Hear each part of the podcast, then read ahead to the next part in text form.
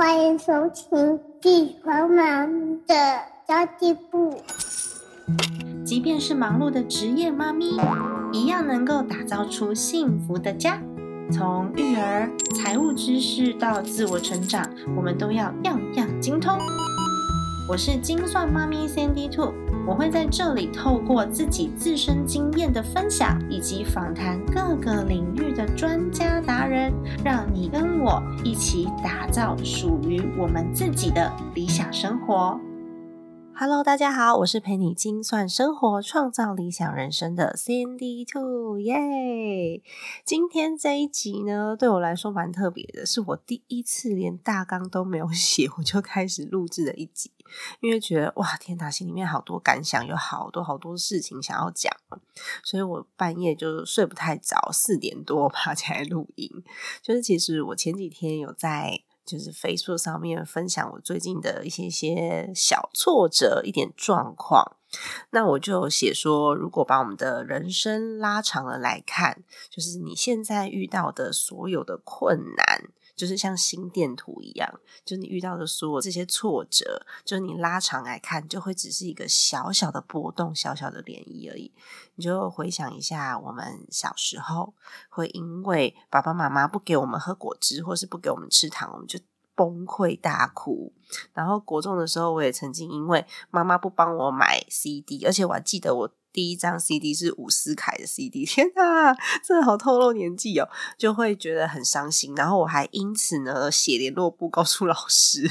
然后高中的时候会因为失恋啊，大学的时候也是，就是失恋的时候我们会觉得很伤心的哭泣。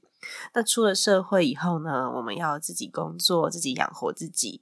然后到现在这个中年，算是青壮年时期吧，我们有了小孩，然后爸爸妈妈也退休了，我们就变成了家里面经济主力。这个责任，其实我们的责任跟面对的挫折是越来越大、越来越重的。但是你有没有发现一个很奇妙的现象，就是？外在的环境是越来越困难，但是我们的内心越来越平静了。如果现在你在呃让我吃不到我想要吃的东西，我其实不会哭泣。但如果说是真正的失恋了，好像对我来说也没有像以前学生时代这么大的打击，因为我们都成长了。然后我这几年呢，已经养成一个习惯，就事情来了我就解决事情。我的情绪波动大概就是几天。嗯，maybe 就是有的时候你还没有想到办法的时候，会有一些恐慌。但是如果说你已经想到要如何面对，而且准备好要去面对的时候，我觉得这些小小的涟漪，到最后你把它拉长来看，也许对你的人生来说都会是一个很大的帮助。就像我好了，我现在发生的这个状况呢，是我本来没有想要这么快就把我的自媒体变现，我就是真的做好玩，但是现在有一点点被。半强迫的踢出了舒适圈，所以我必须强迫自己，因为我要维持我家里面的这些生活开销，还有小朋友的费用嘛，还有长辈嘛，所以我必须要好好的去思考看看，面对这样子的状况，毕竟今年的疫情影响嘛，所以其实很多公司也不好过。那事情来了就解决喽，只是呢，被踢出舒适圈的那一刻会有点恐慌。不过我大概花了嗯几个小时、半天的时间，我就已经准备好说好，那我来看看我的下一步该怎么做。其实我觉得，身为上班族本身就是一个很不可控的因素啊，因为你的命运掌握在你老板的手里嘛，公司的手里嘛。今年其实倒了很多的大公司，中小企业就不用说了，就连上市公司都下市了。所以我觉得可以控制自己的命运是一件很珍贵的事情。就不管你做的决策是对是错，其实那是你自己决定的，我们也没有什么好怨对的。啊，我自己真的是觉得。哦天哪，就是有一点点压力啦。不过我很开心，就是今年运气算是蛮好的。从三月份录 podcast 走到现在，我的每一关都过得顺顺利利。我觉得今年这个年末的时候，给我一个这么大的关卡，没问题，我一定可以度过的。然后我就在思考说，哇，那自媒体变现，我到底要？怎么做啊？因为我之前没有真正的去面对这个问题，所以我觉得，嗯，我现在还是一个中高阶主管，薪水还不错，所以我没有认真要面对。我真的就是很开心的，就是做到哪就是走到哪就做到哪。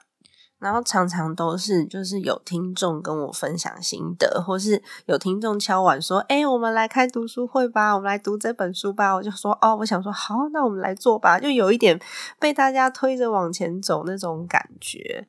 然后我觉得做了，我也 好像也没有要干嘛，因为我又没有出书，那个意义到底是什么？我也没有开读书会的课程。不过我还是觉得很开心，我愿意这么做。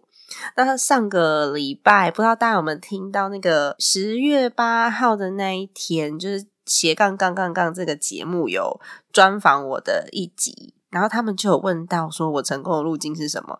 我想说，嗯，成功的路径是什么？怎么吸引到听众的？我自己是回去回想了一下，因为我觉得就之前因为有创业过的经验，所以在什么 TA 设定啊、议题设定啊，或是利基市场、逆取市场啊这些，我其实是已经深化在我内心，我没有把它特别写出来，就是我的那个什么听众样貌。就是 target audience 嘛，其实 我真的没有特别做。那有很多人就想说啊，我要特别设定我的受众啊，是呃有稳定的经济能力啊，几岁到几岁啊，然后呃想要做理财管理又不敢前进，就是大家会设定各式各样的就是 niche 的你自己 niche 的听众。但我那时候设定的就是。跟我一样的上班族，然后是妈妈，然后又有跟我一样有一些财务困扰，想要自我成长、想要提升自己的人，然后我没有特定去把它勾勒出来，然后也没有特定想说这些人需要什么产品，我去找到这些产品给这些人，其实没有诶。但我觉得做到一点就是，呃，我发现我是。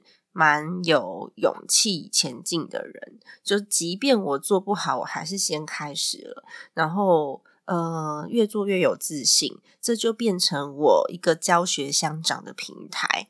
然后在做 podcast 的这几个月当中，我自己的成长也蛮多的，所以真的要谢谢大家，因为有你们的收听，让我做的很开心，然后愿意持续的做下去，而且。并且有了一些自我提升跟想法，然后我最近也开始做了我自己的官方网站，我想要把这些数据跟资料留在我的官网上，这也是一个 撞墙期耶。因为其实以前创业的时候，因为比较有资本嘛，所以像架网站啊，或者是画画啊这种事情，我当然就是可以请设计，请设计可以请就是会做网站的做网站，但我现在是自己去研究 WordPress，然后我自己。用 Canva 在做设计，就变成所有的工作都是我自己一个人做，包含注册网址啊、租空间啊、怎么设定 DNS，然后怎么串接 Google，怎么。去做就是主要色调什么的，我其实没有什么美感，所以我每次都这样按，嗯，这颜色好像行，嗯，这颜色好像行。然后我不会的东西，我就去上网搜寻。我常常会为了要解决一个问题，就是一个很小很小的问题，有可能你会的人就一秒钟就解决了，但我好几个晚上都在搜寻。然后我要是找不到资料的话，我还可以去看英文的资料，所以变成我自己也有在 练习我的英文。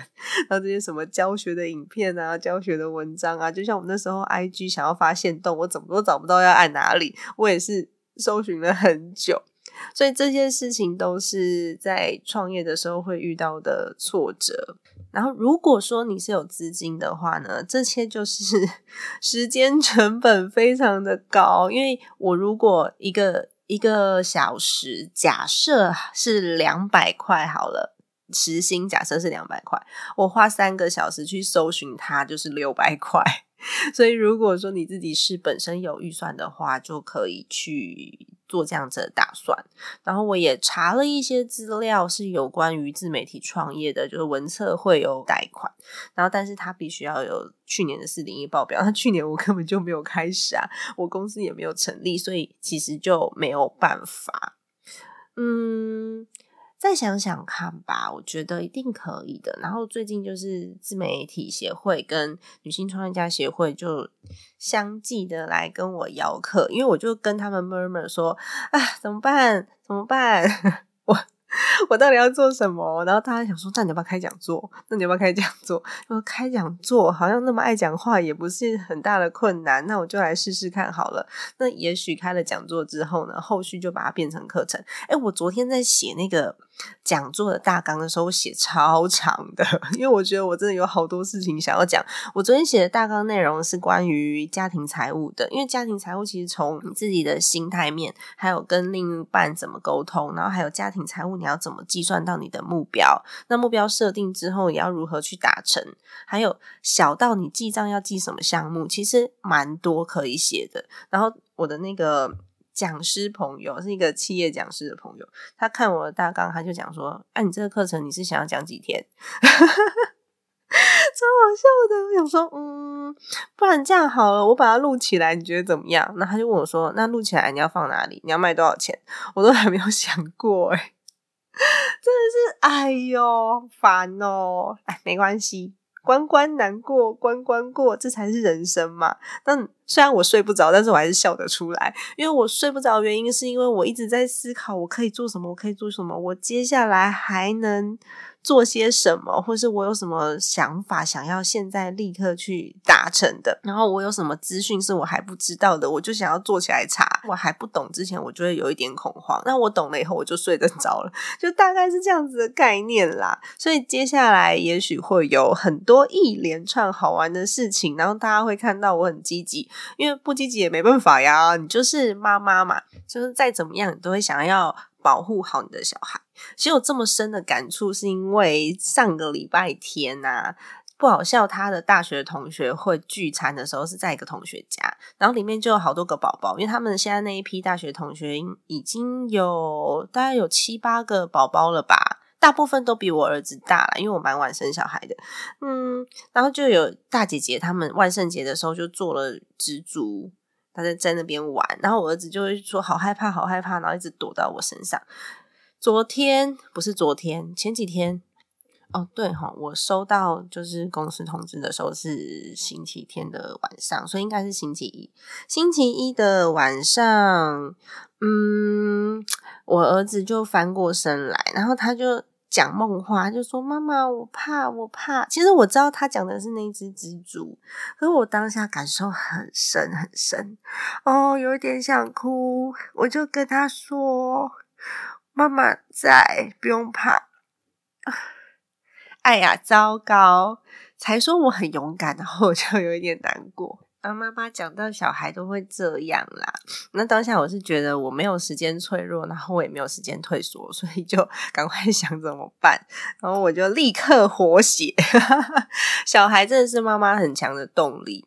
之前常常就会听到人家讲说什么哦，你是妈妈呀，所以有时候你可能早早一点要接小孩，或者是要做饭，然后你的时间会没有办法完全。用来冲刺事业，这好像是一件错的事情。然后有很多人会针对这一点，然后对妈妈创业族群有不同的看法。但是我觉得，就是因为我们的时间这么少，然后我们这么在乎我们自己的孩子跟家庭，所以这个动力动起来才强。我三个小时的时间可以做五个小时的事情，所以我不需要工作到五个小时。我剩下两个小时，我可以去接小孩，我可以去做更多、更多、更多我自己觉得对我人生中有意义的事。为什么我要把所有的时间投入在工作上？我才叫做有能力，我才叫做负责任。其实我真的觉得这个社会观感哈会伤害到很多人。我们以前的那个创业环境都是男性为主嘛，所以去参加一些聚会啊，或是参加一些研讨会，或是甚至师董会，就类似这种场合啦。我们其实很难开口说啊，我今天要去接小孩了。大家会觉得你怎么没有把时间安排好？但是其实你知道吗？创业家不管你是男性或是女性。你们要做的事情都是一样的，所以我礼拜一到礼拜五可能都同样的忙碌，但是呢，我的小孩也是礼拜一到礼拜五都要接都要顾。那有也许男生都是有太太在家里面帮忙来照顾家庭，但是女性创业家比较少，是先生在家。全职照顾家庭的，所以这其实是有差异的。通常女生在创业的时候，先生一样会有工作，因为男生需要的这个自尊跟自信心，其实来自工作比较多。所以我身边的这些女性创业家，很少会跟先生提出让他全职在家这个要求，但是男性创业家非常常跟。太太提出让他全职照顾家庭的要求，所以其实我们的资源是不在同一个平行线上的。那如果说先生也在工作，你也在工作，带小孩的这件事情，大部分会落在谁身上？这其实 不需要我讲吧。所以其实我不好笑，虽然有在上班，但是他愿意帮我分担带小孩这件事情，我真的是很感谢，因为有很多男生是不愿意的。好，那来讲讲自媒体变现这件事吧。就是我其实昨天也遇到了一个部落客，他是流量还蛮好的部落客，他就告诉我说，他透过部落格的收入，之前曾经月平均最高的时候得到十到十二万月平均哦，我觉得好厉害哦。我就问他说，那你是怎么做的？他说叶佩文啊，就是叶佩跟团购。但其实我不是觉得叶佩文不好，因为如果你有一个真心想要推荐的东西，例如说我之前有接过好好的嘛，那他是提供我课程经费，他也不是提供我现金。然后我也有接过那个英文学习平台的，还没上线啦。不过他是提供我上课的上课津贴，也不是提供我现金。那其实都没有关系，因为这都是我自己会使用的东西。然后像出版社他请我出推荐的书籍，他也是。请我推荐书籍而已，他问我的意愿，然后寄了一本书给我。其实认真来说，我真的还没有靠自媒体变现过。然后我就在思考说啊，布洛克靠这些就是自媒体人啦，就是靠接业配文。那他毕竟不是你的事业。那如果当有一天你不红了，那他没有办法做一个延续。我觉得这不太算是创业。像现在也很多的布洛克是。呃，他可能接了一个 B 群的广告，然后接三个品牌，然后又接了一个背巾的广告，然后接了六个品牌，我就不知道说他到底觉得哪一个比较好。也许他可以做比较稳啦，但我觉得那些都不是我想要做的事情。然后。我就在思考我自己能做一些什么，像刚刚有讲说有一些单位开始要讲座跟课程了嘛，所以它也许是我可以延伸下去的方向。我做课程要针对谁？也许是针对妈妈的客群，然后做自媒体的延伸。把它延伸成创业的类型，然后去让大家规避，不要走太多冤枉路。我之前其实有分享过很多次我自己的时间利用，然后还有我平常都做哪一些事情。我真的觉得我自己算是。比较特立独行的，不是所有人都要跟我一样。因为如果说你做起来不开心的话，你跟我一样一点意义都没有。所以该追剧的还是追剧，该休息的还是休息。你要让自己很快乐。那像我的话，我是因为我自己的。追求知识的这个欲望很高，所以如果你让我怠惰下来，我会觉得我自己很没有用。所以它其实会让我开心的事。所以啊，这一些妈妈族群，如果他们想要做自媒体、想要创业，他没有办法像我一样去收集这么多资料，然后失败又重来，失败又重来。我只要帮助大家把所有可能发生的事情，然后还有走过的轨迹都整理起来，然后告诉大家你该如何。创造属于自己的一片天，那我会延伸出去的，就不是什么接业配文这些的，也许就是做成。知识型的内容，或是做成一个创业项目。例如，你很会打扮自己的妈妈，你可能在网络上面教化妆，这个没有关系，这是你的自媒体。但是呢，你拥有一个化妆的工作室，那很会说故事的妈妈，你在网络上面说故事没有关系，但是你拥有一个社区的小教室，我觉得这样子你才会把自己的声量带到线下，而且你其实不需要很多粉丝，你也不需要很多流量就能够完成这件事情了，因为大家相信的是你的专业。那我自己有很多会计师的资源，然后律师的资源，还有相就是相对应的顾问资源，因为之前背景的关系嘛。我觉得这件事情也许是我接下来会思考的一个方向，嗯，真的还没有想得很清楚。所以如果说我接下来有其他的动作的话，也请大家多多的支持喽。我认为有很多就是在家里面带小孩的妈妈们，他们其实是不缺钱的，但是呢，你要用先生的钱，你还是会觉得。哪边不舒服？然后还有认识一些妈妈是先生很有钱，但是他就觉得那不是他的，所以他多花一点，他都觉得有罪恶感。所以我想要帮助大家，是你有自己的小小的世界，然后有自己的小小的事业，把自己的自信找回来，而不是你真的要去创造多大的一个。的公司，然后去上市上柜，其实也不一定要做到这样。我们要让自己的生活过得很好，好吗？我们要让自己的生活呈现在满足、开心的状态。那有很多人去追求那个事业的。最高峰的时候，他的压力其实更大的。就像我之前我父亲的公司，那个金流来都是千万千万，要出去当然也是啊。所以就变成说，你压力极大，你必须要维持在某一个水平，然后一直往上冲。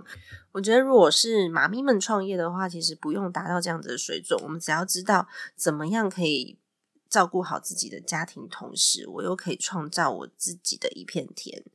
因为有另外一个创业妈妈，她有在我的，她也是我朋友啦，她有在我的这个 Facebook 上面留言说啊，创业哪有时间照顾小孩？但是因为她选择的创业项目的关系，她选择的创业项目是要。就是高时间的全身心灵的 投入的，所以我觉得跟你选择的标的也是有关联的。就是如果说我选择的只是一个我在社区开一间小小的绘本馆，我现在是随便讲的，我不知道那会不会赚钱，我还没有去分析过市场。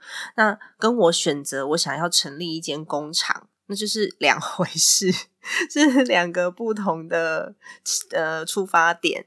所以，如果说我接下来有其他的计划的话，就是也请大家多多支持喽。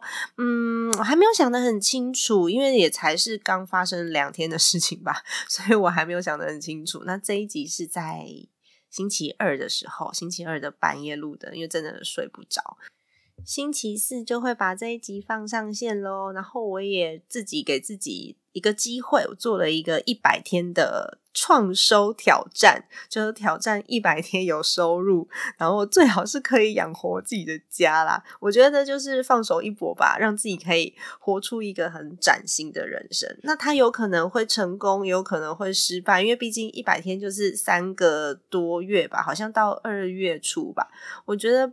就等于我公开一个决心，就有很多人创业是什么第二年、第三年都还在亏钱的，我居然只给我自己一百天，我真的是哈有病啊！没关系啦，如果我成功了，我一定会告诉大家的。然后倒数一百天创收日记，大家帮我加油，从零开始创造收入，我觉得这好激励我自己哦！加油加油！其实我蛮庆幸的，因为我自己还具备一些能力，可以做这么大的，在这么大的转变之下呢，我还可以改变，所以我真的很推荐大家平常好好充实自己。那么除了紧急预备金以外呢，自己的能力更是一个值得储蓄的东西。否则，在你遇到困难的时候，你真的无力做任何的事情，只能在床上哀嚎，那才真的会睡不着呢。